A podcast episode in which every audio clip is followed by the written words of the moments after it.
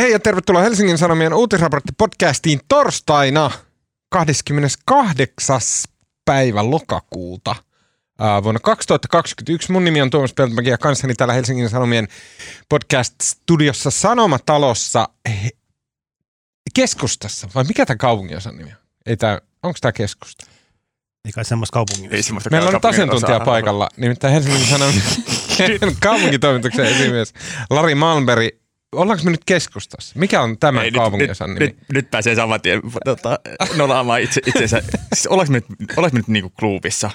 Mä Vai en tiedä. kampissa? Vai töölössä? Vai Kaisaniemessä? Mä en tiedä yhtään. Töölö. Mä, mut mä oon Jossain, niin, niiden, jossain niiden vä, väli, mä oon välillä. Joo. Mä en tiedä. Äh, me ollaan kuitenkin maassa nimeltä Suomi, Kyllä, mitä todennäköisimmin. maan osassa nimeltä Eurooppa ja planeetalla nimeltä Maa. Äh, tellus latinaksi. Äh, ja tässä studiossa on paikalla minun ja Larin lisäksi Helsingin Sanomien politiikan toimittaja Marko Junkkari. Hei Marko. Heissan Tuomas. Ää, mitä kuuluu, kuuluu? Sä oot tehnyt mun kanssa niin monta vuotta näitä podcasteja, että kuuleeko sä jo nyt näistä alkujuonnoista, miten pihalla mä oon tänään? M- Mulle kuuluu hyvää. Mä olin viime viikolla syyslomalla ja missasin siis podcastin nauhoitukset ja täytyy, mä pyysin silloin ennen syyslomaa tässä podcastissa vinkkejä, mitä kannattaa tehdä Tampereella, jossa olin lasten kanssa ja mä sain vinkkejä ja mä olin e- ennen kaikkea vaikuttunut, suositeltiin, että kannattaa mennä tuonne Näsinneulan hissiin, koska siellä on disko. Siellä Disko todellakin on disko. Siellä on semmoisen valtava valoshow ja musiikkia. Mulla on semmoinen video, missä mä tanssin. Näsinneulan disko, No, onko sä postannut? Hissidiskossa, en, okay. en kehannut. Sun pitää postata se. Tota, mä oon sanonut tän jo aiemmin, mutta kaikista kaupungeista maailmassa niin eniten rakastan Tamperetta. Tampere on ihan mahtava. Se on täynnä just tommosia pieniä diskohissejä ja tämmöisiä. Se on jotenkin upea. Käytiin kissakahvilassa ja Kyllä. kaikki Särkäniemessä. Joo. Meillä oli kaikki klassikot. Ai ai. Mm, tämän viikon podcastissa keskustellaan, äh, puhutaan Juhana Vartiaisesta ja miten hän on lähtenyt mylläämään tuoreena pormestarina Helsingin kaupungin hallintorakenteita, kulttuuria ja budjetointia. Siitä Lari kertoo meille tarkan detaljin analyyttisesti ja sen lisäksi puhutaan siitä, että miksi Helsingin Sanomat on aloittanut tämmöisen valtuustoraportti Um, se on jonkunnäköinen, siis vo, voiko sitä sanoa blogiksi vai niin kuin, mi- mikä se idea on? Se, sitä voi varmaan sanoa blogiksi. Blogi varmaan saattaa kyllä tuoda myöskin vanhempien mielikuvia, mutta, mutta se on tiheästi päivittyvä, tota, sanotaan nyt blogi, niin kuin uutisblogi, Joo. johon tulee siis niin kuin monta kertaa viikossa Kyllä, kyllä. teräviä artikkeleita Juuri Helsingin näin. politiikasta. Uh, tämmöinen niin kuin jonkunnäköinen suurpanostus kuitenkin Helsingin politiikan ja ilmeisesti myös jossain määrin muiden pääkaupunkiseudun kuntien politiikan seuraamiseen. Puhutaan siitä ja jonkun verran myös lähestyvistä maakuntavaaleista ja sitten sen niin kuin vaikutuksesta Suomeen, Uusmaahan, tämmöiseen näin. Sinne päin räimitään jotain. Marko oli aiheesta hyvin innostunut. Minä myös. Uh, sen lisäksi keskustellaan pääministeri Sanna Marinista, joka on tällä hetkellä Berliinissä tai ehkä hän on palannut jo Suomeen, hän on niin nopea liikkeessään, mutta puhutaan siis tästä, tästä niin kuin ihme him, hymhämhöm, joka hänen ympärillään pyörii, missä niin kuin selvästi poliittiset vastustajat niin kuin keräilee voimiaan ja sipittelee median korvaan ja kuiskuttelee, että miten nyt on niin kuin pääministeri ihan hullu ja kahelia, niin kuin oletteko katsoneet hänen mielenterveys tota, ongelmia ja tämmöistä niin kuin jotenkin tosi, tosi tämmöinen niin kuin ihmeellinen vaihe silmässä tällä hetkellä Suomessa. Uh, ja sen lisäksi puhutaan vielä mm, tota, uh, Tampere Makkara-areenasta, joka on siis tämän Uros Areena uusi nimi.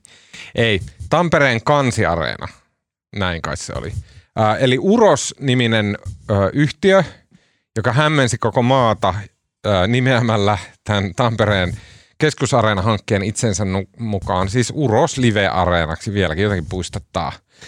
Uh, mutta tämä firma on ilmeisesti aikamoissa vaikeuksissa, ehkä taloudellista, ainakin julkisuuskuvan Mua, vaikeuksissa. mua nauratti, koska Twitterissähän on kauheasti taas kirjoitettu aiheesta, niin siellä oli musta hauska vitsi, että sanottiin, että tulos tai uros. En mä tiedä, huono vitsi, mutta naurattaa. Se oli hyvä. Se oli jotenkin, mitä sä ei ole tulosta. Puhutaan tästä firmasta ja tota, siitä, että millä tavalla, mikä oli tämän niin kuin areenan jotenkin surkea, surkea semmoinen pieni tarinankaari Uros Areenan.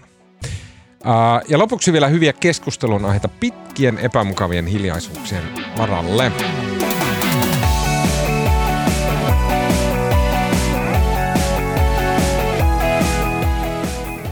Saanko puheenvuoro tähän alkuun? Saat. Sä oot käynyt Tuomas Parturissa. Mä olen käynyt Parturissa, kyllä. Tämä on jotenkin siistimän näköinen. Totta, se oli, se oli vähän semmoinen takajee. Ai vähän. Mulla oli siis, ähm, ne jotka pelkästään audiomuodossa tätä podcastia ovat kuunnelleet, niin mulla oli tässä parin jakson ajan mun raksatukka oli silleen tallella. Sä näytit semmoiselta tota, oululaiselta death metal soittajalta.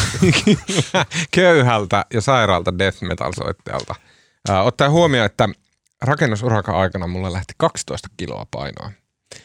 Ää, ja kasvo 12 kiloa tukkaa. Mulla piti, mun piti kasvattaa myös parta, mutta se oli niin järkyttävän näköinen, että se, siitä mä luovuin jo ennen aikaa. Okei, joka tapauksessa.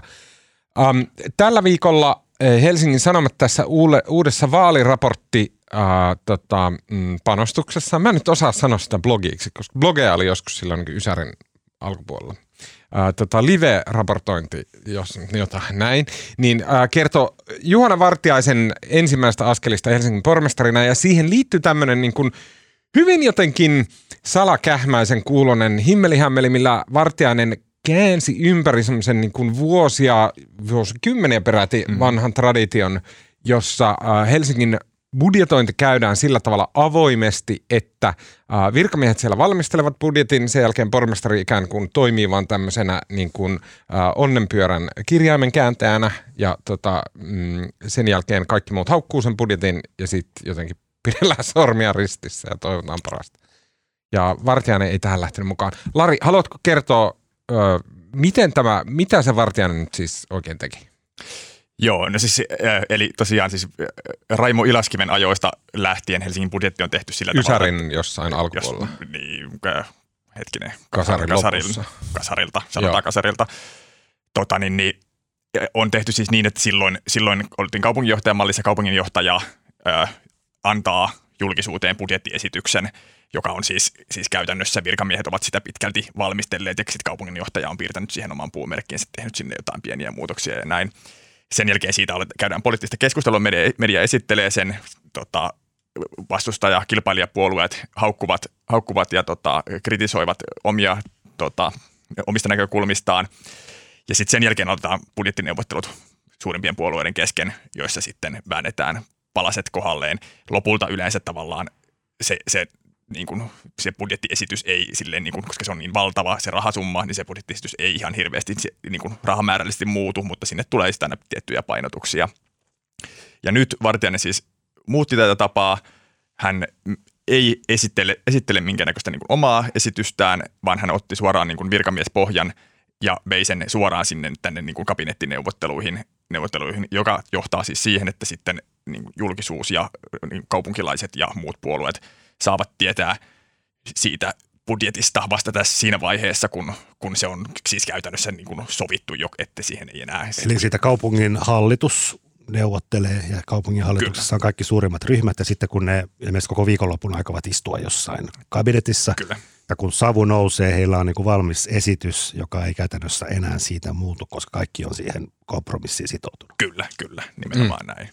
Mutta toi ihan käsittämätöntä. Mutta mut, mut, Jatka Marko. No ehkä toi liian voimakkaasti sanottu, mutta siis ajatushan siinä, että se annetaan julkisuuteen ja huomasin, että tässä on jo tavallaan viitattu kunna, kun, kun, kun, kunnalliseen lainsäädäntöön ja siihen, että sen henkihän on koko ajan korostanut läpinäkyvyyttä ja tavallaan kansalaisten osallistamista ja näin. Ja tavallaan siihen vähän perusajatukseen, eihän tämä sovi yhtään, että annetaan tavallaan esitys, mistä ei käydä minkäänlaista julkista keskustelua sovitaan kabinetissa ja sitten tuodaan vähän niin kuin valmiiksi annettuna. Tähän on niin kuin musta hassu kuvio. Ja se ymmärtääkseni taustalla korjaa rikos ymmärrätte paremmin, mutta eikö niin, että tavallaan se, mitä tapahtui vaikka viime vuonna, kun Jaana Vapaavuori oli pormestarina, hän antoi sen esityksen, missä oli erilaisia säästöjä tota, varhaiskasvatukseen ja mitä olikaan, tai tämä tuottavuus, tuottavuustavoitteen mukaisia linjauksia, jonka jälkeen tuli kauhea huuto ja sitten tavallaan joka kaikki ryhmät halusivat sinne omia painotuksiaan ja ajatus on, että jos tämä tehdään julkisuuden kautta, niin se julkisuus myös osaltaan lisää sitä painetta nostaa budjetin menoja. Eli nyt tässä koitetaan suitsia menoja sillä, että se tehdään salamyhkäisesti kabinetissa ja saadaan kaikkien suut, kaikkien puolueiden suut tukittua etukäteen. Kyllä, kyllä. Musta on hyvin, ei, ei kuulosta kauhean demokraattiselta. Tässä on, tota, siis, tässä on tavallaan, tavallaan varmaan sama semmoinen perusjännite, mikä, mikä on myöskin niin kuin maan hallituksen budjetoinnissa ja mistä ollaan käyty paljon keskus, keskustelua, tämmöinen niin kuin tehokkuuden ja, ja sitten avoimuuden välinen, välinen jännite, jännite että, että totta kai siis eh, niin kuin Vartiaisella on varmasti niin kuin hyvät tarkoitukset. Hän, hän niin kuin vilpittömästi varmasti uskoo, että tällä päästään tehokkaampaan ja ehkä niin kuin jopa parempaan lopputulokseen kaikkien niin kuin kannalta, ainakin, ainakin muiden puolueiden kannalta, ää, mahdollisesti jopa helsinkiläisten kannalta, ää, mutta, mutta sitten niin kuin ongelma on nimenomaan tässä avoimuudessa, että, että jos, jos ja kun, kun niin kuin minkäännäköistä esitystä ei anneta julkisuuteen keskusteltavaksi, niin sitten niin kuin, kukaan ei tiedä, että kuka on ajanut mitäkin, niin siinä on tavallaan tässä niin kyse vähän niin kuin äänestäjän kuluttajan suojastakin. Tota, sitten, sitten se on tämmöinen niin vähän, on vähän, vähän tämmöinen niin elitistinen, ehkä pikkusen tämmöinen niin meritokratinen kratinen, tota, sivujuonne juonne tavallaan tai pohja, pohjavire, että, että kansa, on, kansa on tavallaan niin tiellä siinä vaiheessa, kun, kun päätetään niin kuin – oikeasti siitä, että mitä, mihin suuntaan Helsinkiä viedään. Ja se ei välttämättä, se, se niin törmää tämän nykyajan jotenkin avoimuuden periaatteen kanssa aika, aika voimakkaasti.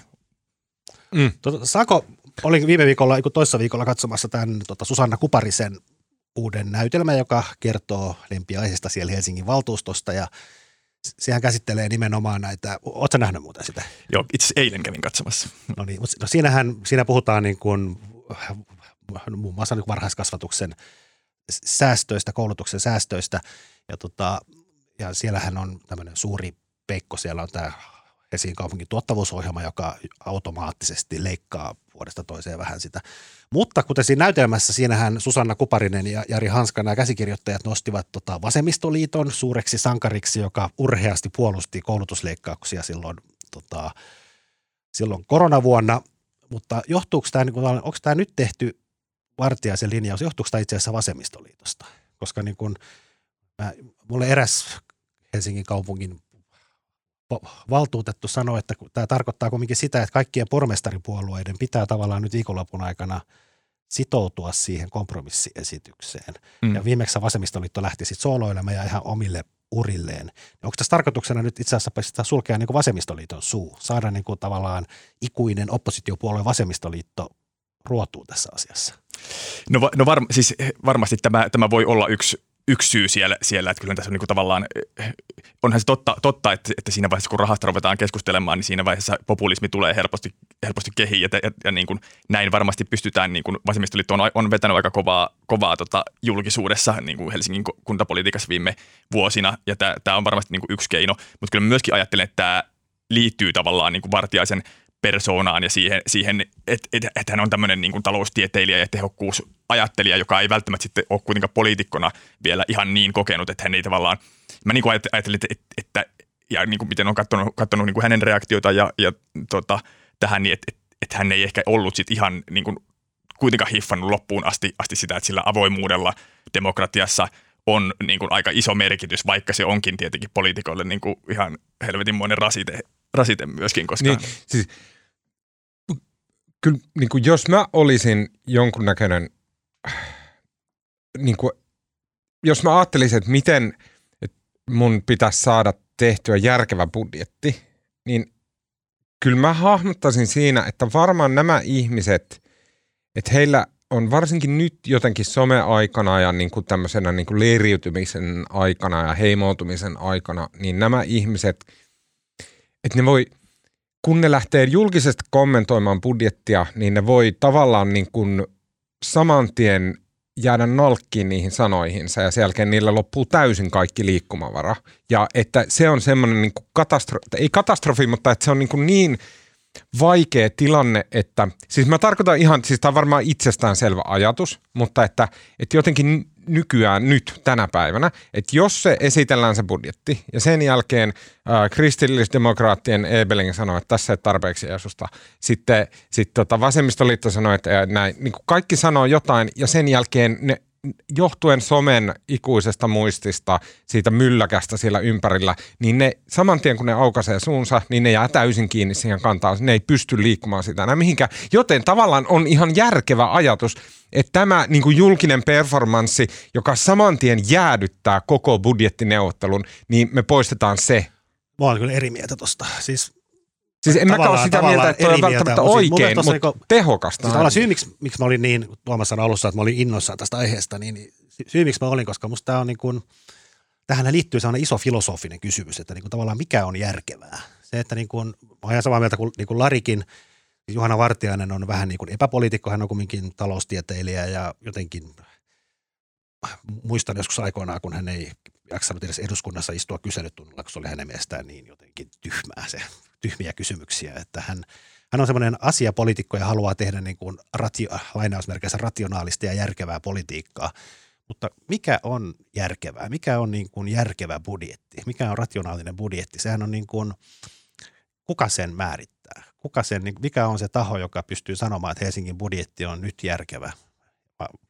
Siis ei kukaan. Sehän on tavallaan koko politiikan se niin kuin lähtökohta on se, että on hyvin on erilaisia väestöryhmiä, joita edustaa eri puolueet ja tarkastelee asiaa vähän eri kulmista. Ei ole mitään absoluuttista mittaria, me voi sanoa, että tämä budjetti on hyvä. Mutta kuka on ei. väittänyt, että semmoinen on? Niin, mutta sehän on tässä taustalla se ajatus, että jos tässä saadaan tämä julkinen kohu ja keskustelu pois, niin pystytään tekemään niin kuin järkevä kokonaisuus. Mm. Mutta kuka sen määrittelee, että se on järkevä?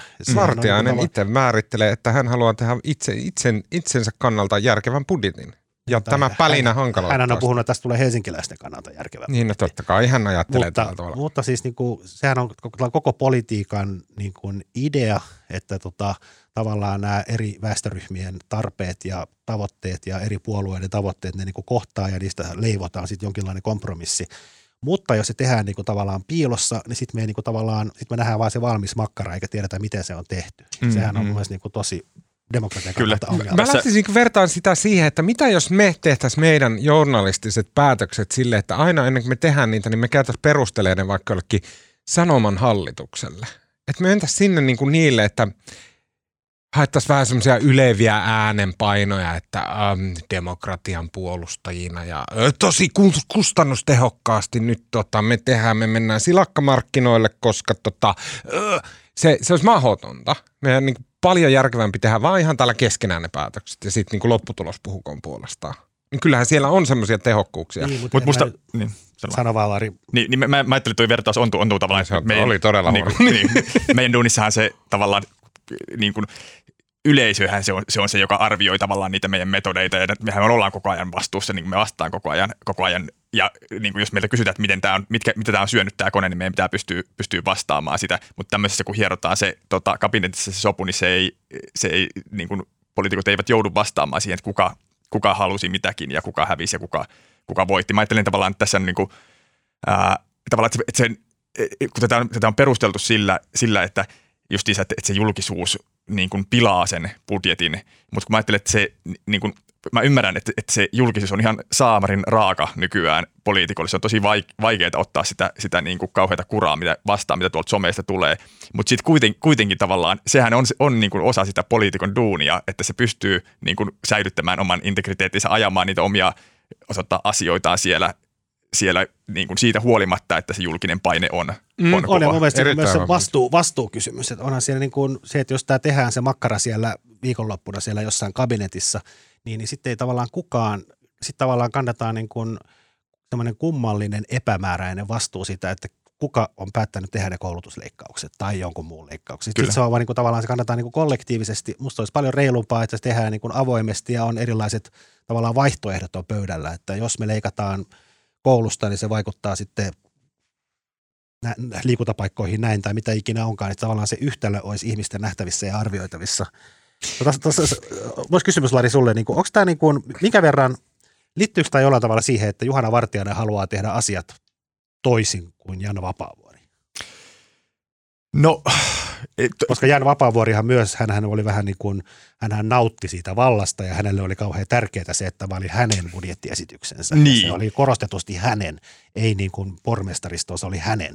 No siis tuossa mielessä, mielessä kyllä, kyllä niin kuin ehdottomasti jo tuossa suhteessa, että Vartiaisella, siis te, tämä, tämä tota, tästä häntä, häntä ollaan niin kuin muissa ryhmissä kauheasti kiitelty, että, että kun Vapaavuori vuori tuota, niin kuin halusi tuoda esitykset nimenomaan niin kuin omissa nimissään, niin Vartiainen on ollut alusta lähtien myöskin niin kuin kaupungin strategianeuvotteluissa, eli niin kuin kaupungin hallitusneuvotteluissa, niin hän on, hän on niin kuin paljon enemmän ottanut muita mukaan. Se näkyy kaikessa tavallaan niin kuin tiedotustilaisuuksissa, sit kun se, on, se tota, ohjelma on päätet, päätetty, niin siellä on niin kuin muiden puolueiden johtajat mukana, mukana, eikä vain se yksi pormestari ja näin. Että et, et Vartiaisen tavallaan niin kuin lähtökohta on ollut paljon enemmän semmoinen niin kuin, niin kuin yhdessä tekemisen, tekemisen periaate, mikä liittyy niin varmasti hänen persoonaansa yleisesti ottaen, toki myös siihen, että, että tavallaan Vapaavuoren niin kuin lähtökohdat tuohon pormestaritehtävään oli aivan erilaista. Niin kuin Vapaavuorella oli, oli, oli niin kuin ihan todella, todella pitkä kokemus myös Helsingin kuntapolitiikasta, kun taas Vartiainen tulee tosi ulkopuolelta ja hän ei ehkä myöskään ihan kaikkea vielä, mikä on myöskin inhimillistä, niin ihan kaikkia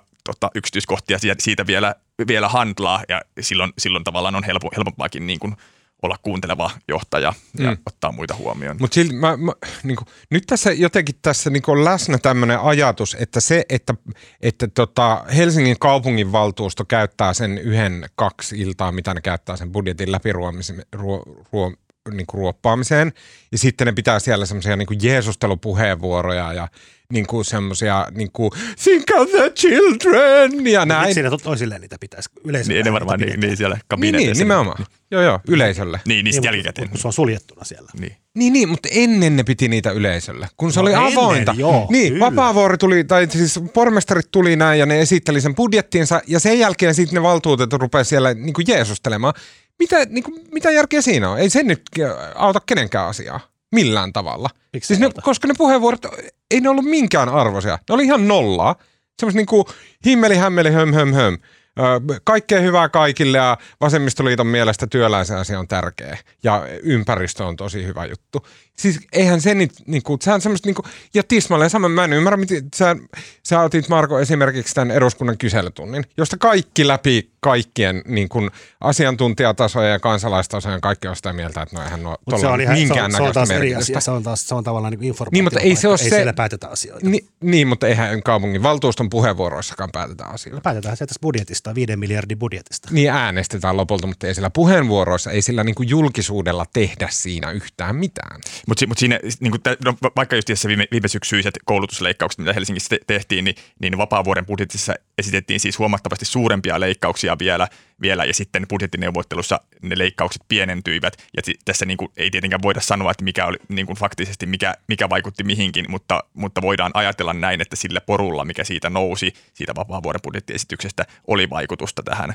tähän ja sillä tavalla silloinhan tässä just tavallaan se avoimuus tuo niin kuin oman lisänsä, lisänsä siihen, että niin kuin kaupungilaiset ovat päässeet sanomaan mielipiteensä. Sitten sitä, tätä, eihän tämä ole millään tavalla siis täydellinen systeemi kanssakaan, koska, koska eihän toi ole niin kuin, niin kuin tietyt eturyhmät, joilla on, joilla on mahdollisuus käyttää ääntään, ääntä ja on tarpeeksi korkea ääni, ääni niin, niin silloin saavat ehkä, pääsevät, he, heitä kuunnellaan tietenkin enemmän kuin, kuin silleen sitten niin kuin eri, niin kuin erilaisia niin kuin huonommassa asemassa olevia ihmisiä ja näin, mutta, mutta, se, mutta on se, niin kuin, vaikka se ei ole täydellinen, niin, se, niin siinä on kuitenkin se avoimuuden tota, ilmapiiri ja, ja niin kuin kai nyt yleensäkin ottaen niin kuitenkin kaikessa, kaikessa tämmöisessä niin päätöksessä, että jos ajatellaan, että, se, että niin kuin päätökset ovat niin kuin ihmisten kannalta avo, niin kuin hyväksyt, hyväksyvät, hyväksyttävämpiä, jos, jos tota, jos niistä on etukäteen puhuttu avoimesti ja ihmisillä on semmoinen kokemus, että, että heillä on, he ovat jollain tavalla edes päässeet sa, niin kuin sanomaan oman mielipiteensä näistä asioista.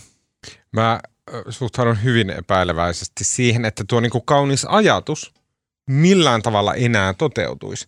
Sillä myöskään mä en halua sanoa, että niin kuin julkista käsittelyä ja myöskään niin kuin valtuutettujen tai niin kuin vaikka isommissa asioissa kansanedustajien puheenvuoroja ei pitäisi olla. Ja etteikö varsinkin Helsingin kaupunginvaltuusto olisi sellainen paikka, missä niin kuin saadaan nostettua äläkkä, vaikka jos on joku ilmiselvä ää, niin kuin virhe vaikka budjetissa. Niin kuin kyllä, totta kai nämä kaikki täytyy olla, mutta mä en ihan niin kuin ole varma siitä, että kannattaako meidän niin kuin yrittää pukea se, säilyttääksemme tämän arvokkaan avoimuuden, kannattaako meidän yrittää väittää, että se on myös olennainen sen niin kuin, tavallaan sen itse asian päättämisessä, mitä se ei välttämättä ole, tai siis mitä se ei ole, vaan se on semmoista niin kuin, semmoista krumeluuria siinä ympärillä. Mutta mun mielestä, mun mielestä se on, sehän on niin kuin äärimmäisen tärkeä se krumeluuri. Et mun mielestä se, siis ymmärtääkseni tämä Vartiaisen esitys, minkä hän nyt on vienyt sinne kabinettiin, niin sehän on nimenomaan, eikö se ole aika puhtaasti niin kuin virkamiesten Joo, se, tekemä? se, se, se, se, se, on ei niin ole niin kuin vartijaisen, tai hän haluaa sanoa, että se, se ei ole hänen esityksensä, vaan virkamiesten esi- esitys. Tokikin hän on päättänyt, että, että virkamiehet ö,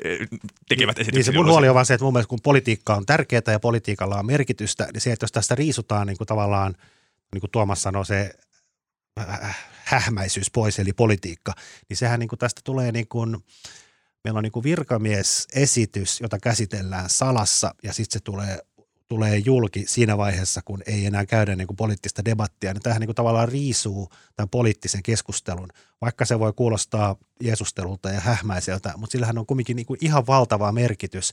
Ja myös niin kuin, ja siinä on se, just mitä toistan nyt itseäni, mutta myös se niin kuin tavallaan, miettii niitä koulutusleikkauksia ja mä vedin, Lari pyysi mua viime kesänä vetämään näitä kuntavaalien keskusteluita ja se oli niin kuin, jotenkin, sehän oli niin, kuin niin jotenkin itse en seuraa Helsingin politiikkaa niin tarkkaan, nähdään niissä paneeleissa se, miten niin kuin vaivaantuneita ja kiusaantuneita ja oli esimerkiksi vihreät, kun vasemmistoliitto tykitti ihan täysillä, että vihreät oli siunaamassa näitä koulutusleikkauksia.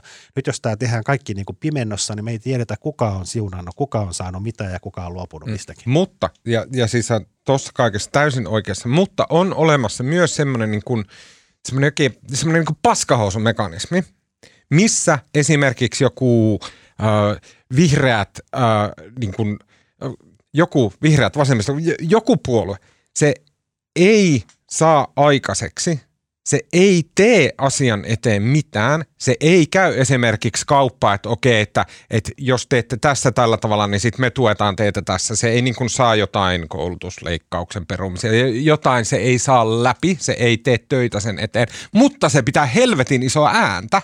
Se niin kuin jeesustelee ja pitää pitkiä puheita ja bla bla bla, joten ihmiselle tulee semmoinen niin mielikuva ja sen lisäksi ne voi vedota siihen, että no me kyllä kaikki me yritimme, että puhuimme ja puhuimme ja puhuimme ja nostimme esiin tätä asiaa jossain niin kuin valtuustossa. Mm. Ja ihmisille jää semmoinen niin kuin mielikuva niin kuin tämä puolue olisi tehnyt jotain, kun ne on vaan niin kuin heilutellut huulia. On, mutta siis po- politiikassahan se puhe on se teko. Että onhan se vaikka niin kuin vasemmistoliitto on kumminkin pieni ryhmä Helsingin valtuustossakin, eikä pysty yksi kaatamaan asiaa, mutta se, että niin kuin, jos se nostaa jonkun asian esille ja pystyy kertomaan oman kantansa, niin sitten äänestäjät pääsee arvioimaan, että oliko tämä vasemmistoliiton Se on näin, mutta esimerkiksi just. Juhana Vartiastahan syytetään siitä, että no hän ei ole poliitikko, että hän ei osaa tehdä sitä oikeaa politiikkaa. Ja sitten taas toisaalta me ollaan ihan täysin valmiita hyväksymään sille, että et, et, niin valtava määrä valtuutettuja, valtuutettuja ympäri Suomen, kunhan ne vaan jotain jeesustelee menemään siellä hymmeli hämmeli ja sitten, että et se on sitä politiikkaa. Tossakin on niin kuin ristiriita. Mutta mut, mut sittenhän tav- tavallaan, niinku, että jos, jos joku puolue X jeesustelee ja että, että ei tehdä tätä asiaa ja sitten sit se budjetti päätetään, se hänen niin kuin, vaatimansa asia ei ole siinä budjetissa, niin sittenhän, sittenhän ne muu, niin kuin, kansalaiset pääsevät näkemään, että, että okei, nämä muut puolueet olivat siis sitoutuneet siihen, että sitä asiaa ei, ei ajeta ja silloin, silloinhan me saadaan tietoa siitä, että, että niin kuin, mitä puoluetta äänestää. äänestää. Kyllä, kyllä. Tämä ajatus mun päässä on vähän vaikea, mutta siis mä tarkoitan sitä, että niinku, mun mielestä näin ei pidä tehdä. Mutta että siinä on joku järki siinä, että mm, sitten kun Juhana Vartiainen tulee sen niin kompromissibudjettinsa kanssa ulos, ja siellä on silleen, siellä on, että Helsinki on päättänyt leikata kaikki rahat pois asunnottomilta. Niin sen jälkeen ne kaikki kymmenet tuhannet ihmiset, jotka on äänestänyt nimenomaan vaikka vasemmistoliittoa tai, tai tota vihreitä, sen takia, että nämä on sanonut, että ei missään nimessä saa leikata, niin ne on silleen, että anteeksi mitä, että et, et, et te ette saanut mi- mitään tehtyä tuolla. Ja sitten se nähdään, ja sen jälkeen niin periaatteessa puolue ei voi olla sille, no mutta me puhuttiin tosi paljon, ja tosi paljon käytettiin ääntä. Mutta siinä, siinä Että siis tapauksessa, puuttuu se teatterin taso. Mutta siinä tapauksessa jos tavallaan, jos nimenomaan, jos, jos, niin kun, jos siellä oltaisiin tekemässä sellaista kompromissia, mikä menee täysin yli jonkun niistä puolueista tavallaan tavoitteista, niin sitten sittenhän vo- voidaan tehdä just sitä, mitä vaikka vasemmistoliitto teki, teki viime tota, neuvottelussa, eli hy- hyvätä pois niistä neuvotteluista ja näyttää sillä, että me ei hyväksytä tätä. Aivan totta. Joo, mutta on, on kiinnostavaa ja ehkä mun, vaan se niin kuin, ehkä mun syvin huoli on se, että niin kuin, jotenkin, aina kun politiikassa käyttää sanaa järkevä, niin siitä silloin kannattaa olla varovainen. Okei, okay, wow, huh, olipa vaikeaa. Helsingin kaupunkipolitiikka aina, ja siis tässä ei niin siitä substanssista ollut mitään, mutta niin kuin, se on ollut niin semmoinen jotenkin, se on niin eri kaupunkipolitiikka, koska siinä on sitä oppositio hallitusasetelmaa, niin se on jotenkin silleen, to, se on niin kuin semmoinen, äh, teräsmiehessä oli semmoinen bizarro world, semmoinen, missä kaikki oli jotenkin aivan väärinpäin, ja se on niin kuin sitä. Mm. Joo, meidän piti, meidän piti kysyä tosiaan Larion, Larion Hesarin kaupunkitoimituksen pomo, ja meidän piti kysyä häneltä tota, näistä aluevaaleista, maakuntavaaleista, mutta just teidän lähetys meidän selvisi, että ei Lari vastaakaan niistä. Tämä, on se niin kuin seuraavaksi pahin kysymys sen jälkeen, että missä me ollaan.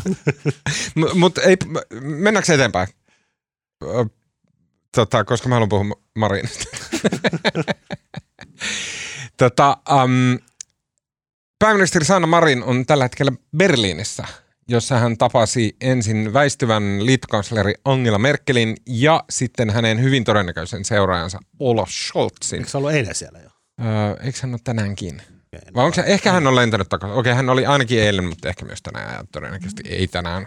Mutta joka tapauksessa hän yritti siis taivutella siellä saksalaisia ydinvoiman taakse – Ähm, Marin muun muassa, äh, tai tällä tavalla mm, raportoitiin sieltä, että Marinin mukaan EUn tulisi olla tulevaisuudessa entistä riippumattomampi tuontienergiasta. Ja Marin sanoi tällä tavalla, meidän pitää olla omavaraisempia ja sen vuoksi meidän pitää investoida vahvasti puhtaisiin teknologioihin, jolla siis tarkoitetaan käsittääkseni lähes yksinomaan ydinvoimaa, äh, ja investoida uusiutuvaan energiaan. Ja, sanoo, sanoo Suomi, joka on rakentamassa tämmöistä venäläistä ydinvoimalaa Mutta mä haluan vielä jotenkin fiilistellä sitä, että miten niin kuin, tämä Marinin sen reissun aikana ö, sieltä tehdyissä jutuissa muistettiin koko ajan mainita se, että miten Saksa on päättänyt ala, ajaa alas kaiken ydinvoiman ja sitten, että miten olennaista Saksalle on se, että Venäjältä tulee maakaasuputkia ja kaasua ja, ja kivihiiltä ja bla bla bla. Tosin kivihiili totta kai niin kuin, äh, he mieluummin haluaa kaasua kuin kivihiiltä. Ja sitten jotenkin että miten nyt tuntuu siltä, että se on niin kuin katastrofaalisen huono päätös. Silleen, että se tuntuu silleen, että ei jumalauta, että miten voi tehdä niin, että ne ei käytä ydinvoimaa. Että et, niin kuin ilmastokriisi ja kaikkea näin. Ja sitten äh, me ollaan kaikki sen ikäisiä, että me niin kuin hahmotetaan, miten valtava keikaus noissa asenteissa on tapahtunut. Että miten, miten totaalisen pahaa ja hirveetä. Ja se oli niinku semmoista niinku amerikkalais-imperialistis Montgomery Burns ää, tota, niinku levelin evilia, se ydinvoima. Sille vaan mitä, neljä vuotta sitten, viisi vuotta sitten. Niin, viittasi äsken siihen, siis tämähän on siis Saksan riippuvuus Venäjän maakaasustahan on, tota, sehän on todella valtava riski, mutta kyllähän siis Suomessa se Suomi tämmöinen ydinvoiman luvattu maa, mutta ne rakennetaan siis Fennovoiman ydinvoimalla ja nythän, eikö se ollut viime viikolla niin kuin – nyt puolustusvoimat haluaa niin kuin viedä jonkun turva riskiselvityksen siitä, että kyllähän me, niin kuin, sehän on vielä suurempi riippuvuusriski, että jos meillä on täällä niin kuin venäläinen ydinvoimala. Niin, Venäläisomisteinen ja venäläistä polttoainetta käyttävä kuin mm. se maakaasuputki. Mutta Suomessa näistä asioista ei keskustella. Sen lisäksi, sen, julkisuudessa on viime aikoina käyty runsaasti keskustelua pääministeri Sanna Marinin vapaa-ajan vietosta – ja muusta toiminnasta. Ja tämä on semmoinen aihe, missä iso osa ihmistä on sitä mieltä, että tästä ei pitäisi puhua, koska jotenkin Suomi on niin pellemaa, että tämmöistä jää. Mutta viime viikolla esiin nousivat hänen virka-asunnollaan järjestetyt yksityiset iltajuhlat ja mahdolliset puutteet niiden turvatoimissa. Hävettää omaa ammattikunnan puolesta. Viikonloppuna pääministeri Instagramissa julkaisema Boomer-päivitys sai osakseen paljon erittäin typerää kommentointia. Ää, tota, Mä haluan purkaa tätä se, mun mielestä nyt maanantain, tiistain, viimeistään keskiviikon aikana tästä törmättiin sille, että kaikki niin kuin näitä juttuja hakkavat toimittajat, että jos tämä on niin kuin sairasta tämmöistä pseudotodellisuutta ja että, niin kuin, että jotenkin hävettävää, että miksi meillä käydään tämmöistä keskustelua. Pääministeri Marinin boomer, boom boom boomeri päivitys, sehän oli todella cool vastaus. Se oli niin kuin innovatiivinen ja niin kuin ajanmukainen hyvä kuuli vastaus tähän niin ääliömäiseen kolumnointiin hänen tota, bilettämisen ympärillä. Ja sitten siitä saatiin ke- keikantettua semmoinen, no mutta etkö sinä nyt loukannut demari äänestäjiä? Ja sitten kaikki menee niin kuin papukajat keskenään no mutta miten teidän äänestäjät? Kyllä he nyt on tästä pahe, paheksuu sitä Twitterissä ja näin. Yksikään vanhus Suomessa ei ole paheksunut sitä boomer-päivässä. Mä syön hatullisen keksejä, Marianne keksejä, huonoja pahoja keksejä, jos löydetään yksi aito oikea elävä vanhus, joka on silleen, että häntä loukkasi nyt tämä bum bum boomeri Instagram-päivitys. Mä, mä näen jotenkin tuohon koko homma ihan eri tavalla. No, ylläri. siis eihän siis, eihän Marin, eihän se tarkoittanut, eihän siinä puhuttu niin kuin demariäänestäjistä tai ikäihmisistä. Sehän oli niin kuin vittuilua meille toimittajille. Totta kai, Eli nimenomaan sehän oli, sitähän se oli. kritiikkiä ja sehän tässä mustakin niin kuin jotenkin kiinnostavaa. Tämähän on ihan sama kuin mitä Juha Sipilä viime kaudella, kun sitä rupesi niin kuin toimittajat rupesi ärsyttämään häntä tarpeeksi. Se sai jossain Kepun laivaristeilylläkin rupesi huutaa Tommi Parkkoselle. Ja niin kuin, mm, tavallaan mm. sitten vaiheessa, kun niin kuin pinna palaa ja niin kuin toimittajat käy hermoille, niin sitten pääministeri niin kuin, tavallaan se tilanne rupeaa olla tosi kriittinen. Kyllä, kyllä. Ja tämähän, niin kuin, mun mielestä tämähän, tämähän oli niin kuin, musta, niin kuin, Tyylikäs vastaus toimittajalle, että miten, ei, miten boomereita te olette teidän juttujen kanssa. No se oli niin kuin, aika tyhmä vastaus. Eikä ollut, se oli todella tyylikäs no, kuuli. Niinku- Nauratti niin sille. Nauratti ja tavallaan hauskaa, että pääministeri ottaa niin kuin, tommosia niin kuin, tavallaan riskejä, koska – mutta miksi se niin kuin teki sen? Siis tavallaan se kohu, koko tämä bileet ja veikkausvarasähläys, se kaikki oli niin kuin jo laantumassa. Se oli menossa pois jo. Menossa pois, niin miksi se niin kuin aloittaa sen itse uudestaan?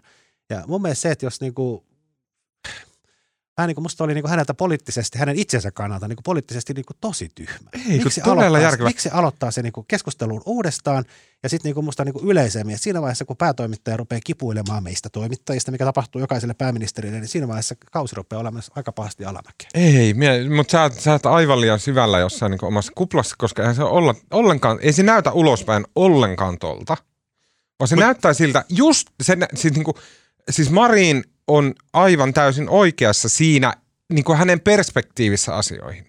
On, ja hänen perspektiivi asioihin on silleen, että et, et jengi vetää aivan hillittömiä kiekkoja jostain aivan ilmanaikuisesta, niin kuin, äh, että tota, kuka, äh, kuka ja millä verolla on maksettu saunakaljat jossain bileissä. Ja näin. täysin samaa mieltä tuosta. Mm, joo, ja, ja sitä myllyä äh, niin kuin, media tekee sen silleen niin kuin silleen niin kuin tosi viheliäisen paskan tärkeästi. Silleen, että se kirjoittava toimittaja itse tietää, että jos hän olisi rehellinen, niin kuin journalistin kuuluisi olla rehellinen, niin hän kirjoittaisi silleen, että no, että onpas tässä nyt tämmöinen typerä pikkujuttu. Ja no, että vähän niin kuin, että mua ei huvittaisi kirjoittaa tätä juttua. Se ongelmahan mutta... tässä on se, että siis jos, jos niin kuin Tuomas sanoo, että toimittajat on tyhmiä, että tekee näitä juttuja, mutta miksi meidän pääministeri lähtee sitten niin tavallaan mukaan siihen? Miksi Siksi, koska hän ei ole enää niin kuin toimittaja ehdoilla. No ei kun sehän päinvastoin tuli nimenomaan nyt sinne toimittajakentälle. Siis pääministerille olisi niin kuin strategisesti ja taktisesti järkevämpää, että hän nyt niin kuin leijuisi siellä niin kuin yläsfäärissä mä, niin kuin mä, ennen. Niin. Jos olisi ihan hiljaa antanut tämän kohun laskeutua, niin hänen olisi ollut hänelle itselleen paljon tehokkaampaa. Ei, mä, ei, mun, siis mun, mun on pakko sanoa, mä, mä, mä, tämä ehkä paljastaa niin kuin jotain, en tiedä mitä moraaliposeerausta musta tai setämiesmäisyyttä tai näin, mutta mulle tuli siis siitä vähän, sille niin kuin aidosti ensireaktio oli vähän semmoinen niin kuin surullinen olo sen takia, että, että tavallaan mun mielestä pääministeri se, se niin kuin on semmoinen instituutio, jonka pitäisi pyrkiä olemaan just tämmöistä niin kuin se, niin kuin se, tämmöisen riitelyn yläpuolella. Niin kuin, mä, tav- tavallaan mullakin on semmoinen olo, että tavallaan, että, että, että nyt se antoi periksi, se rupesi tappelemaan ja nyt sitten niin kuin, pallo ei ole enää hänen, hänen hallussaan. Okei, okay, mun mielestä, no, siis tässä on pitkä historia, joka lähtee siitä aamupalakohusta. Ja se on se hetki, jolloin niin kuin, tavallaan Marinin se niin kuin, leijuminen siellä niin kuin Time-lehden kannessa ja siinä, että hän on tämmöinen ylhä, ylhäinen niin kuin eteerinen korona, pää, korona-ajan, korona-ajan pääministeri. Se loppui siihen. Ja mun mielestä Marinin suhtautumista median leimaa se aamupalakohu, joka oli ihan vitun älytön. Siinä oli niin kuin järjen hiventä siinä hommassa. Ja mä en ollut ees täällä töissä, mä en tiedä mitä täällä on ajateltu. Mä, mä seurasin täysin niin kuin tavislukijana ja yhtäkkiä rupesi tulee sille, että pääministeri syö aamupala. Ja sitten, että kuka maksaa ne aamupalat? Ja se oli silleen, että mitä vittua? Ja sitten niin yhtäkkiä kaikki mediat oli silleen, mitäs tää aamupalojen vero? Niin, mutta ja, sille, ja sitten pääministeri ole... oli silleen, että mm, no kai hän tästä nyt sitten lähtee itse Prismaa ostaa aamupalaa. Ja, ja mä muistan sen hetken, kun siis kaivin koneen kuljettaja tuli mulle, että hei, sä oot siellä mediassa, että mikä tämä on tämä aamupala juttu? Mitä, mitä tämä homma on? Sille... Sä, sä, sä jotenkin nyt otat niinku tavallaan sillä, sehän on niinku, mikä musta on tavallaan aika surullista, mutta se, että niinku tähän pääministerit kuluu tosi nopeasti loppuun. Ja se, ne, se alkaa niinku se alun hurmio, niin se tuntuu, että se aika lyhenee ja lyhenee. Että näin kävi Juha Sipilä ja näin kävi Stubbille. Näin käy niin kuin joka pääministerille, että julkisuus niin kuin tavallaan raatelee sen sitten hyvin nopeasti. Marin onnistui olemaan niin kuin tavallaan siellä ylhäisessä yksinäisyydessään ja irti mediasta johtuen koronasta ja muista syistä niin tosi pitkään. Ja ehkä siitä tuli myös sellainen patoutunut, patoutunut tarve, että se, jossain vaiheessa se median niin kuin vastareaktio tulee. Mutta siis ainahan nämä pääministeriin kohdistuvat kohut tai pääosin, nehän on aina ihan mitättömiä asioita. Ja sen takia niin se pääministerin niin kuin, ei pidä lähteä siihen mukaan. Et se, niin kuin, jos se vaan niin kuin antaa median kohista ja tehdä tyhmiä juttuja, mutta hän on pääministeri. Miksi hän lähtee siihen mukaan niin kuin tällä boomer-päivityksellä? Miksi hän ei vaan anna niin kuin lausuntoja Saksan ydinvoimasta?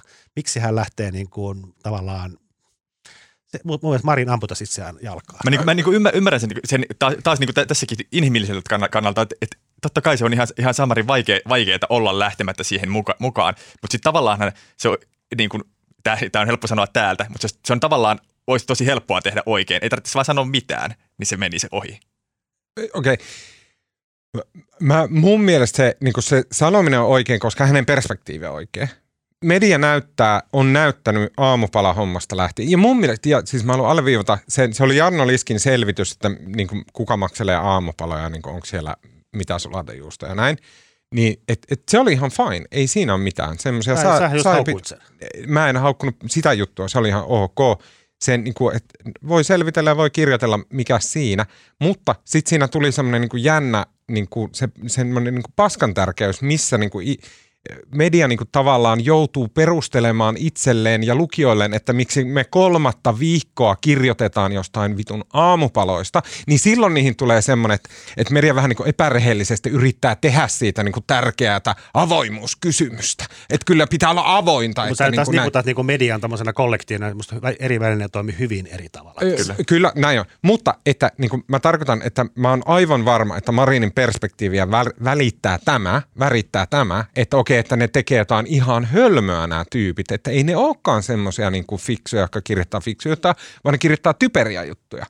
Ja sitten kun se tavallaan ajattelee sen näin, ja myös siltä se helposti näyttää ulospäin, että medialla on aivan niin pöhköjä juttuja, ja Marinilla on sitten tuommoinen hirveä kanava itsellä käytössä, niin totta kai hän haluaa sitten, niin kuin, että okei, että no nyt näillä on näitä hölmöjä juttuja, ja hän tekee nimenomaan semmoisen – coolin pikkukuitin, semmoisen IG-ajan pikkukuitin, missä niin kun, tiedätkö, että kaikki ne kolumnistit ja pääkirjoittelijat näyttää ihan urpoilta verrattuna siihen, kun pääministeri on vähän silleen, että no hei boomerit. Musta siinä on vaan kauhean riski hänen kannaltaan. Siis musta tässä Juha Sipilälle, joka oli siinä kautensa alussa niin kuin suuri messias ennen kuin alkoi nämä tota, erilaiset leikkaukset ja tämmöiset tota, työajan, työajan palkatta pidennykset, mutta tota, Sipilälle tuli Ylegate, jonka jälkeen tämä Yle, Yle, Ylelle rähjäämistä ja Ylen sensuurivaatimusta sitä alkanut kohu. Ja sen jälkeen hän joutui semmoiseen negatiiviseen kierteeseen. Kaikki, mitä niin kuin Sipilä teki, se jotenkin negati- mediassa luettiin niin kuin negatiivisesti. Stubbille kävi ihan samalla. Siellä alkuun kumminkin Suomen yksi suosituimpia poliitikkoja iät ja ajat muissa ministeritehtävissä. Pääministeri hyvin nopeasti, niin, niin hän alkoi se negatiivinen kierre, kumminkin jotkut polvihousut ja siellä onnenpyörässä pyöriminen vai missä se pyörikään. Nämä on ihan naurettavia juttuja, mutta kaikki ruvettiin vaan lukemaan niin kuin negatiivisesti. Mm. Ja nyt Marino on musta just siinä pisteessä tällä hetkellä, että niin kuin, siis media on niin semmoinen puhun itse mediasta kollektiivina, mutta jos alkaa... Tarkoitat negati- itse. alkaa, alkaa niin kuin negatiivinen kierre, niin sitten on kauhean vaikea katkaista. Sitten sillä ei ole niin kuin enää mitään merkitystä, onko kyse niin kuin aidosta kohusta vai ei aidosta kohusta, vaan sitten vaan kaikki, mitä se henkilö tekee, jollain tavalla tulkitaan negatiivisesti. Ja sitä kierrettä on niin kuin tosi vaikea katkaista. Ja nyt minusta Mario on, sen takia mä ihmettelin sitä – boomerin päivitystä, että hän nyt niin kuin tavallaan, se olisi voinut pysäyttää sen siihen, se, olisi, se oli loppunut se kohu jo. Mm. Miksi hän aloitti sen uudestaan, kun hän on kumminkin siinä kriittisessä vaiheessa, että kohta tämä oikeasti niin kuin negatiivinen uutisointi voi ryöpsähtää. Mutta, mutta mun mielestä on ihan niin kuin rehellinen kysymys on silleen, että okei, okay, että jos Marin, niin kuin mä epäilen, niin hän laittoi sen kuitin sen takia, että media tekee tyhmiä juttuja – Ja epärehellisiä oli, musta oli nimenomaan suunnattu medialle Kyllä, näin. Ja siihen vastauksena sitten hyvin, hyvin moni media teki semmoisen täysin käsittämättömän jutun, jossa media väitti, että tämä boomer-päivitys on nyt loukannut jollain tavalla vanhuksia, mitä ei varmaan löydy yhtään vanhusta koko maasta, joka olisi silleen, että no nyt kyllä sieppas sydämestä kuin pääministeri. Niin kuin, että vanhus, joka olisi ymmärtänyt sen sillä tavalla, että sillä nimenomaan häntä jotenkin sorsittiin ja sen lisäksi reagoinut. Ei varmana löydy yhtään oikeita keissiä. Ja silti usea, usea, usea media yritti väittää näin. Ja se on epärehellistä. Ei se, ole, se ei ole pidä paikkaansa. Joten tavallaan Marinhan oli jälleen kerran oikeassa, koska media heti perään osoitti, että he on tavallaan niin, niin totaaliboomereita kuin voi olla. Oikeassa oleminen ei välttämättä aina auta. No, se on ihan totta. Eikä toi, toi, niin kuin kai voidaan myös ajatella niin, että, että, että jos, jos hänen niin kuin itsensä kannalta kannattaisi pyrkiä niin kuin hyvään ja tehokkaaseen viestintään, niin jos, jos niin kuin tästä lähti tämmöinen kohu yhtään puolustelematta sitä kohua, niin, niin ei, eihän, ei, ei voida tulkita, että hän onnistui niin kuin oikein itsensäkään kannalta. No se varmaan, jos hänen itsensä kannalta se onnistuminen on siinä, että mikä jää niin kuin kansalaisille se fiilis, niin en mä tiedä, jääkö tästä semmoinen fiilis, että, että tässä nyt niin kuin pääministeri on jotenkin epäonnistunut. Mä ajattelen, että, että, että, että, että jää, kansalaisille jää lopulta se fiilis, että, että pääministeri oli taas kohussa tavallaan. Niin, niin kuin, se voi olla. Ja näin, ja se ei ole kuitenkaan hyvä asia, asia sekään. Oli, ja oli kiinnostavaa, Hesari julkaisi siis eilen, Hesarin politiikan toimitus oli soittanut näitä SDP-piirijohtajia, ja periaatteessa yleensä aina jutut, missä soitetaan jonkun puolueen piirijohtajille ja kysytään kentän näkemystä, niin, niiden lisäarvo on usein aika vähäinen, mutta tällä kertaa se oli, se oli kyllä hyvinkin kiinnostava, koska Marinillahan on edelleen SDPn sisällä semmoinen hyvin vahva asema ja messiasmainen status, mutta siinä eilisessä, eilen julkaisussa jutussa siinä oli kumminkin yllättävän paljon semmoista pikkukitinää ja viestiä useammaltakin piirijohtajalta, että olisi kiva, kun näitä kohuja ei enää tulisi. Ja se oli niin kuin sanotaan, tässä yhteydessä Marinin tapauksessa oli aika kovasti sanottu. Mm. Mm. Olisi kiva, kun kohuja ei enää tulisi. Mm. No, en rupea väittää vastaan. Mua kiinnostaa vielä mm, se, tämä ei liity pelkästään tähän kuvia, mutta tämänkin hän alkuun pani oli keskusta, tämän koko homman, missä he niin kuin ajotti omat peliliikkeensä sillä tavalla, että pääministeri näyttäisi mahdollisimman huonolta. Eli siis Oliko? Siis puhun siitä, että, että Marin bailas siellä menemään ja sitten oli tämmöinen IG-video ja sen jälkeen keskusta piti tiedotustilaisuuden, jossa kertoi, että IG-videoilla olevilta ihmisiltä niin tota, leikataan sitten paljon rahaa. Näin, no, et, ei se kyllä ihan suoraviivasti noin mennyt. Ne ei, toi oli vähän liiotellen, mutta et silleen niin kuin, äh, siinä on niin kuin, mun, siellä Ehkä on, ei mennä siihen kohuun, mutta sehän omahan oli, hallituksessa oli olemassa oleva päätös, että niitä jo viime keväältä, että niitä tukia leikataan. Kyllä, kyllä. Joo, joo. Ei, siis näin. Mutta se sitten niinku tiedotustilaisuus järjestettiin. Me ollaan tästä puhuttu jo, että ei mennä puhuttu, tähän. Joo, joo. Mutta et siis niinku siinä oli se, mun, mun mielestä kiinnostavaa on se, että miten keskusta pystyy jotenkin hallitsemaan näitä niinku kohujen suuntia ja sitten, että mistä kirjoitetaan ja millä tavalla. Että et he niinku asettamalla vastahankaan iso ääneen sanomalla leikkauksista sitä sun tätä vaatimalla niin kuin tiukkaa taloudenpitoa ja näin, niin he tarjoaa niin kuin näitä – syötteitä, että okei, tästä ruvetaan sitten puhumaan. Ja keskusta on jotenkin aivan ylivoimainen tässä. Mä luulen, että jos kysyt keskustalaisilta, niin ne ovat kyllä itse täysin eri mieltä, miten hyvin he onnistuvat tässä. En tiedä, ne tekee niin kuin todella härskeä juttuja, niin kuin se Suomen maassa julkaistu mielipidekirjoitus, jossa joku lääkäri oli laitettu epäille, että Marinilla on mielenterveysongelmia. Niin kuin, what? Ei muut puolueet tee tollasia. Oliko se puolueen masinoima? Ei mä tiedä. No, jos se näyttää siltä, niin sitten se on niin. Puolueen lehti se on ja just samaan aikaan, kun Saarikko ja Marin ja muut kiisteli keskenään, niin siellä sitten julkaistaan näitä diagnooseja, niin olihan se... Ah. Okei. Okay. Mm. Mennäänkö eteenpäin? No mennään. Siirrytään Tampereelle. Vihdoin. No Marko, kerro sä nyt Tampereesta, kun sä olit niin innossaan tästä. niin puhutaan Urosareenasta. Mä niin. tosiaan olin syyslomalla Tampereella, mä näin sen. Mä oon nähnyt Urosareenan, niin. siis ulkopuolelta. Niin. Paitsi se ei ole enää Urosareena, vai mikä sen uusi nimi olikaan? Se on Tampereen kansi. Ää, kannen areena. Kannen, kannen areena, juuri näin. sen on siis, Tampereen kannen areena. mun, mun, on- mun on pakko sanoa heti alkuun, että, että mun mielestä tämä uusi nimihän on siis ne, nerokas. Tämä tota, viittaa suoraan, suoraan, oliko se viime vuonna vai milloin Tikkurilaan avattiin uusi kirkko, joka nimitte, ni, nimikilpailun jälkeen nimettiin Tikkurilan kirkoksi. Ja sen jälkeen Helsingin yliopiston tutkijat valitsivat Tikkurilan kirkon vuoden parhaaksi nimeksi. Joo, ei tämähän on siis sinänsä, jos mä lyhyesti tämän briefaan, siis kaksi vuotta, vajaa puolitoista vuotta sitten nousi kauhea kohu siitä, kun Tampereen uuden lätkähallin nimisponsoriksi tuli tota, Uros-niminen yhtiö ja se nimesi tämän, kun se osti, maksoi varmaan, mä en tiedä kuinka monta miljoonaa vuodessa, mutta sitten hallista tuli Uroshalli, josta nousi kauhea poru silloin 20 vai oliko se 19 keväällä, kun tämä nimipäätös tehtiin, jonka jälkeen muun muassa vihreiden Satu Hassi ilmoitti, että hän tulee boikotoimaan Uros-areenaa. Sitten myöhemmin paljastui, että tota, ennen kaikkea STT on tehnyt tosi ansiokasta, ansiokasta tut- tutkivaa journalismia ja paljastanut näitä Uroksen, jonka piti olla kahden miljardin liikevaihtoa pyörittävä reippaasti voitollinen yritys, niin, silloinkin niin kuin se ei onnistunut maksamaan sulle edes sähkölaskujaan. Ja STT on kaivannut nämä sen talousongelmia muutaman muun välinen kanssa, mutta etenkin STT.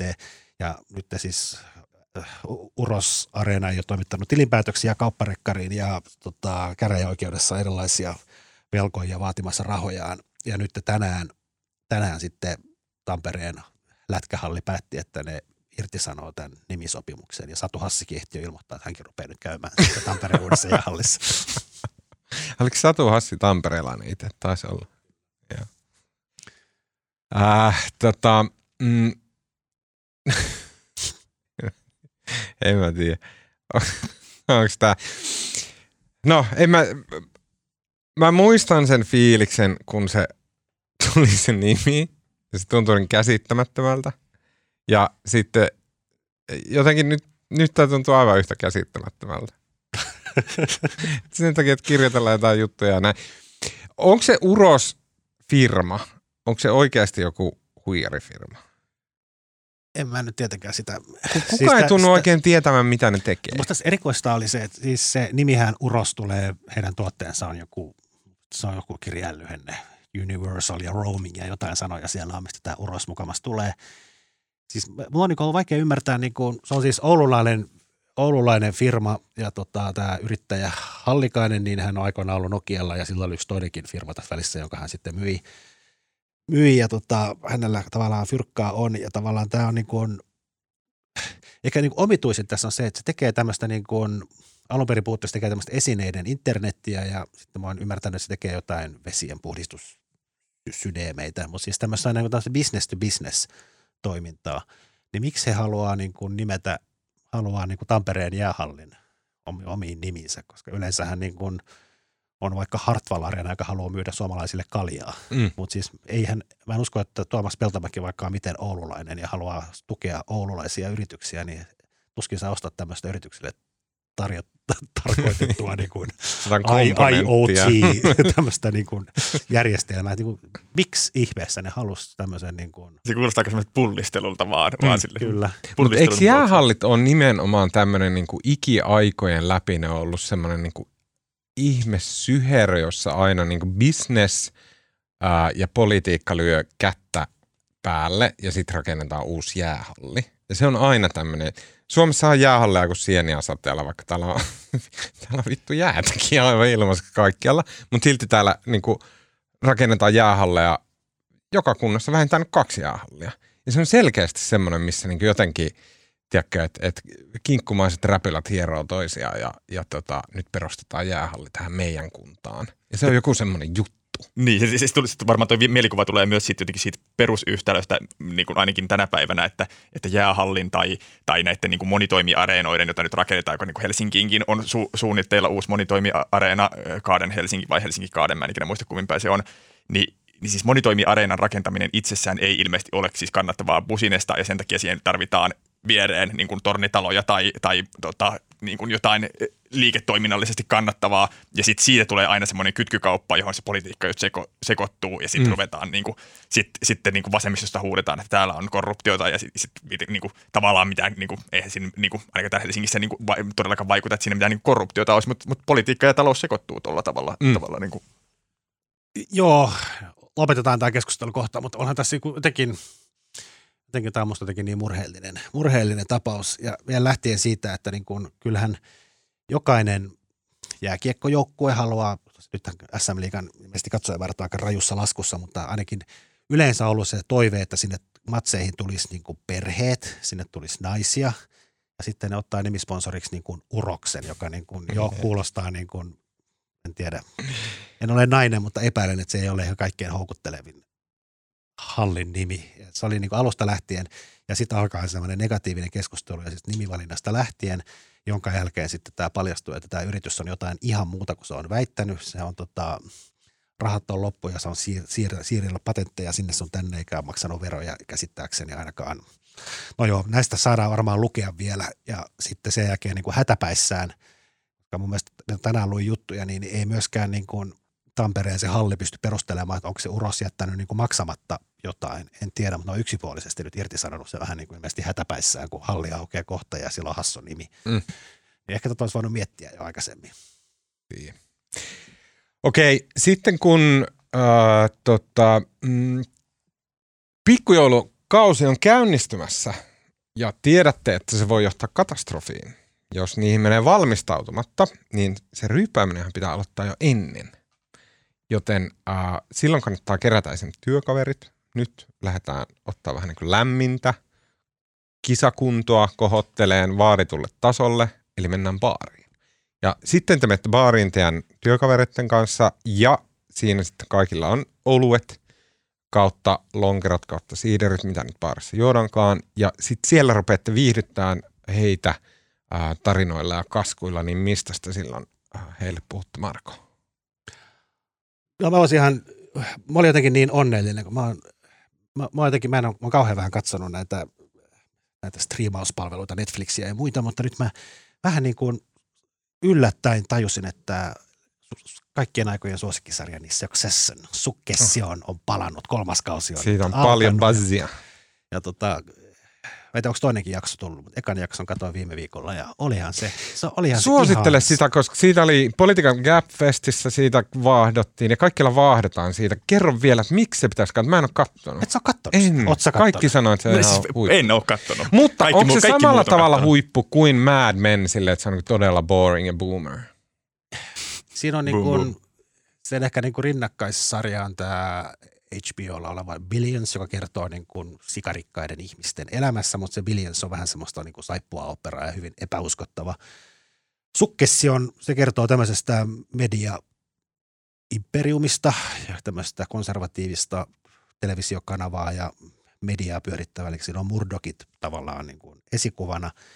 Vanha, vanha tämmöinen patriarkka, vanha mies, joka tavallaan, jonka luomus se megalomaanisen iso yhtiö on. Ja sitten sillä on kolme lasta, kaksi poikaa ja yksi tyttö. Ja hän on niin kuin jossain, hän on piakkoin väistymässä, väistymässä ja kaikki kolme näistä haluaisivat olla hänen seuraajansa. Ja sitten ne, yksi niistä juoni ja koitti jo kerran kampittaa isänsä, mutta sitten isä tuhos hänet ja tota, ja nyt siellä on paljastunut erilaisina omistaa muun muassa tämmöisen risteilyyhtiön ja nyt siellä risteilyyhtiöllä on paljon, yhtiössä paljastunut seksuaalista häirintää ja vissiin murhiakin ja mitä nämä yhtiö on piilotellut. Nyt ne on kaikki tullut julkisuuteen ja se yhtiö on ihan kusessa. Ja se on niin kuin... Mutta onko se semmoista, että äimistellään sitä, että no onpas nyt ultrarikkailla niin ei, tommosia ei, on, siinä vai? on kiehtovit siinä, se, se on niin kuin aivan loistava käsikirjoitus. Se on niin kuin, ja sitten se on niin kuin todella, no siis se, se on hauska ja siinä on niin kuin todella hyvää dialogia. Se on niin kuin yksi toinen näistä pojista, niin hän on semmoinen veltto, vähän elämään väsynyt tyyppi, joka on maailman hauski, se on parhaat läpät ikinä. Ja sitten se on kuvattu vielä niin kuin tosi pieteetillä, se on niin kuin, sitä ei ole kuvattu niin kuin usein jenkkisarjat kuvataan sitten jossain New Mexicossa on niin kuin studio tai sinne lavastetaan jotain, mutta nämä oikeasti käy kuvannut ympäri maailmaa. Siellä on joku kohtaus kuvattu tosiaan Saksassa jonkun autobaanin levähdyspaikalla. Ne on oikeasti mennyt sinne paikan päälle kuvaamaan. Se on tehty tosi huolella ja taiten. Okei. Okay. Ihan paras sarja. Lari, mitä sä haluaisit suositella? Sä et, sä et yhtään nyt vaikuttanut innostuneelta. En mä tiedä. mä, Mutta onko tämä vielä semmoinen, että no kato ensimmäiset 40 jaksoa ja sen jälkeen se rupeaa olemaan hyvä Sitten ovat kolme kautta. Niin. Kolmas kausi alkaa nyt. Niin, mutta onko se heti alusta? se? Oh. Okei, no kyllä, kyllä mä, koko joo, kyllä se pakko. Joo, no mä, mä sanon, mä to, tota, jo, jo mainitun, kävin tosiaan eilen katsomassa tämän Susanna Kuparisen ö, Sokea piste näyte, näytelmän Vallilan kansallisteatterissa. Ja mulla oli, mä olin aika skeptinen ehkä niin kuin lähtökohtaisesti, koska edellinen eduskunta kolme näytelmää ei musta ollut kauhean, kauhean hyvä, hyvä tässä. Tota, mutta mutta, mutta, mutta tämä oli, oli, niin kuin siis, tää oli musta niin kuin yllättävän hauska. Se oli siis niin kuin semmoista siis sitä samaa perinteistä tämmöistä niin kuin vasemmistolaista aika jotenkin todellisesta maailmasta irtaantunutta paatosta, mutta, mutta tota, niin, niin, missä, ei, missä ei ole niin kuin reiluuden kanssa mitään, mitään tota, tekemistä, mutta, mutta siinä oli siis niin kuin nau, yleisö ja, ja minä mukana, niin nauro kyllä ääneen moneen kertaan, kertaan että se oli, tota, Se, se oli se oikein- kokkelikohtaus on ihan mahtava. Kyllä. Musta se oli ihan turha. Eikö se oli just hyvä. Turhat ja huonot vitsit muuttuu automaattisesti hyviksi, kun niitä vaan jatkaa ja Mä jatkaa. ja ihmettelin, miksi siinä oli vielä, tosiaan mäkin olen nähnyt näytön, mäkin, mäkin sinänsä pidin siitä, siinä oli jotain kohtia, että mä ihmettelin, että musta loppukohtaus se koko ajan, niin miksi niin kuin, jos ohjaaja itsekin tajuaa, että se menee nyt niin kuin tavallaan liian överiksi, miksi pitää niin kuin alleviivata asiaa näin, jonka jälkeen sehän tuli se kuparista esittävä hahmo tuli vielä lavalle selittämään, että ei se nyt, tämä meni nyt vähän överiksi, tai se piti. Ai okei, okay, tämä ei ollut ensi illassa, näin. Okei, piti, piti joku Niin se pikku- muutettiin ehkä joo. se piti joku pikku puheen siinä, että tämä nyt niin kuin, meistä vaan vähän tuntuu, että ei voi tehdä noin tyhmiä päätöksiä paitsi huumeissa ja kännissä, niin siksi me otettiin tämä vähän kornikohtaus. Ai, tuohon. sitä on lähdetty vesittämään ja mun pitää valittaa Susannalle tästä. Susanna on siis mun hyvä ystävä ja Jari Hanska samoin. Öö, tota, okei, öö, hyvä suositus, kiitos Lari. Mulla on kaksi. Mä olin Öö, ottamassa kuulokkeet pois, mä unohdin, että sulki on Ei. tota, Yleisradion suurtuotanto Politiikka Suomi julkaistiin tällä viikolla. Mä oon nyt kaksi vai kolme jaksoa kattonut. Todella hyvä. Ihan todella, todella hyvä. Mm, se, se aihepiiri on kaikille tuttu. Ne tavallaan ne keissit, mitä siinä käydään läpi. Siellä oli nämä Stubbin tota, shortsi ympyräpyörimiset ja tota, ja Ahti Karjalaisen juopottelut ja ää, Sanna Marinin pääministeriys ja Jutta Urpilaisen tämmöiset. Ja bla, kaikki ne on niinku tuttuja politiikan seuraajille, mutta se on niin ihailtavaa, miten ne on saanut puhumaan ne tota, kärkirivin niinku poliitikot. Ää, joku Stubb, millä rehellisyydellä se käy niitä omia, se, sitä ei saa niinku valitet, välitettyä sanoen, että miten, miten ihminen joku, miten normaali, tavallinen ihminen joku Stub on siinä. Tai, tai tota, Paavo Väyrynen, joka on kuitenkin itsensä karikatyyri, niin vaikuttaa ihan normaalilta tyypiltä. Se upeata työtä ovat tehneet siis ää, tota, mm, sarjan käsikirjoittajat Pekka Laine ja J.P. Pulkkinen ja, ja siis muut osallistujat. Suosittelen. Mukanahan on myös Unski, meidän Unto Kyllä. On ollut siellä tausta, taustatoimijana myöskin. Joo. M- Mun pitää, mä olen säästellyt sitä, mä todellakin aion katsoa se. Mä ajattelin viikonloppuna katsoa niin monta jaksoa, kun mä jaksan. Mä oon, Se vaikuttaa, mä oon puolikkaan jakson vasta, mutta se vaikutti erittäin hyvin. mä oon villottanut seiniä ja sitten samalla kattellut sitä koko ajan ja jotenkin toimii tosi hyvin yhteen nämä kaksi ää, tekemistä. Sitten mä haluan suositella, tuossa Raksavapaa-aikana mä olin kellon ympäri koko ajan kuulokkeet korvissa ja kuuntelin aivan älyttömät määrät juttuja, artikkeleita, kirjoja ja muita. Yksi vaikuttavimpia, mitä sillä niin kuin melkein puolen vuoden kuuntelulla tuli haaviin, oli Radiolab-nimisen podcastin. Se on niin kuin kolmen jakson t- spesiaali, jossa käsitellään, tavallaan käsitellään X-kromosomia. Ja tota, ää, mä aloitin jaksosta, suosittelen myös ää, ää, semmoista, semmoinen jakso kuin Everybody's Got One. Ja se käsittelee istukkaa, että mikä on istukka ja miksi on istukka ja näin. Radiolab tekee silleen semmoista superlaatua, siis kaikki äänet, musat, sävelet ja se on niinku silleen niinku wow mitä laatua. Se on ihan uskomattoman mielenkiintoinen. Siellä niinku, loppujen lopuksi siinä sarjassa pureudutaan siihen, että, että tota, miksi X-kromosomissa on melkein kaikki, tai ei melkein kaikki, mutta niin kuin tosi iso osa ää, immuniteettiin liittyvistä geeneistä. Ne sijaitsee nimenomaan X-kromosomissa. Ja se selittää tämän muun muassa miesflunssan, että kun miehillä on X ja Y, niin sitten miehillä on itse asiassa niin kuin heiko, heikompi immuniteetti sen vuoksi. Ja sitten siihen on olemassa sellainen niin kuin vitsi kun mä en halua spoilata, niin kuin käsittämättömin evoluutiobiologinen syy, että miksi se on lähtenyt kehittymään sillä tavalla, että nimenomaan naaraalle, nimenomaan X-kromosomin, niin kuin pikkuhiljaa vuosituhansien miljoonien saatossa sinne X-kromosomiin menee piiloon kaikki ne geenit, jotka puolustaa sitä naarasta. Ja keltä ne puolustaa esim. Vitsi, mä en halua spoilata, se on niin hyvä. Everybody's Got One Radiolabin uh, podcast-jakso. Kannattaa ehdottomasti kuunnella. Okei, okay, uh, tota, siinä kaikki tältä erää. Kiitos Marko Junkkari. Kiitos. Kiitos uh, Lari Malberi. Kiitos. Mun nimi on Tuomas Peltomäki. Ääneen ja kuva ja kaiken muun mahtava meille tekee tällä viikolla Mikko Peura. Uh, tota, lähettäkää meille palautetta Twitterissä, sähköpostilla, millä vain. Uh, ja kuullaan taas ensi viikolla.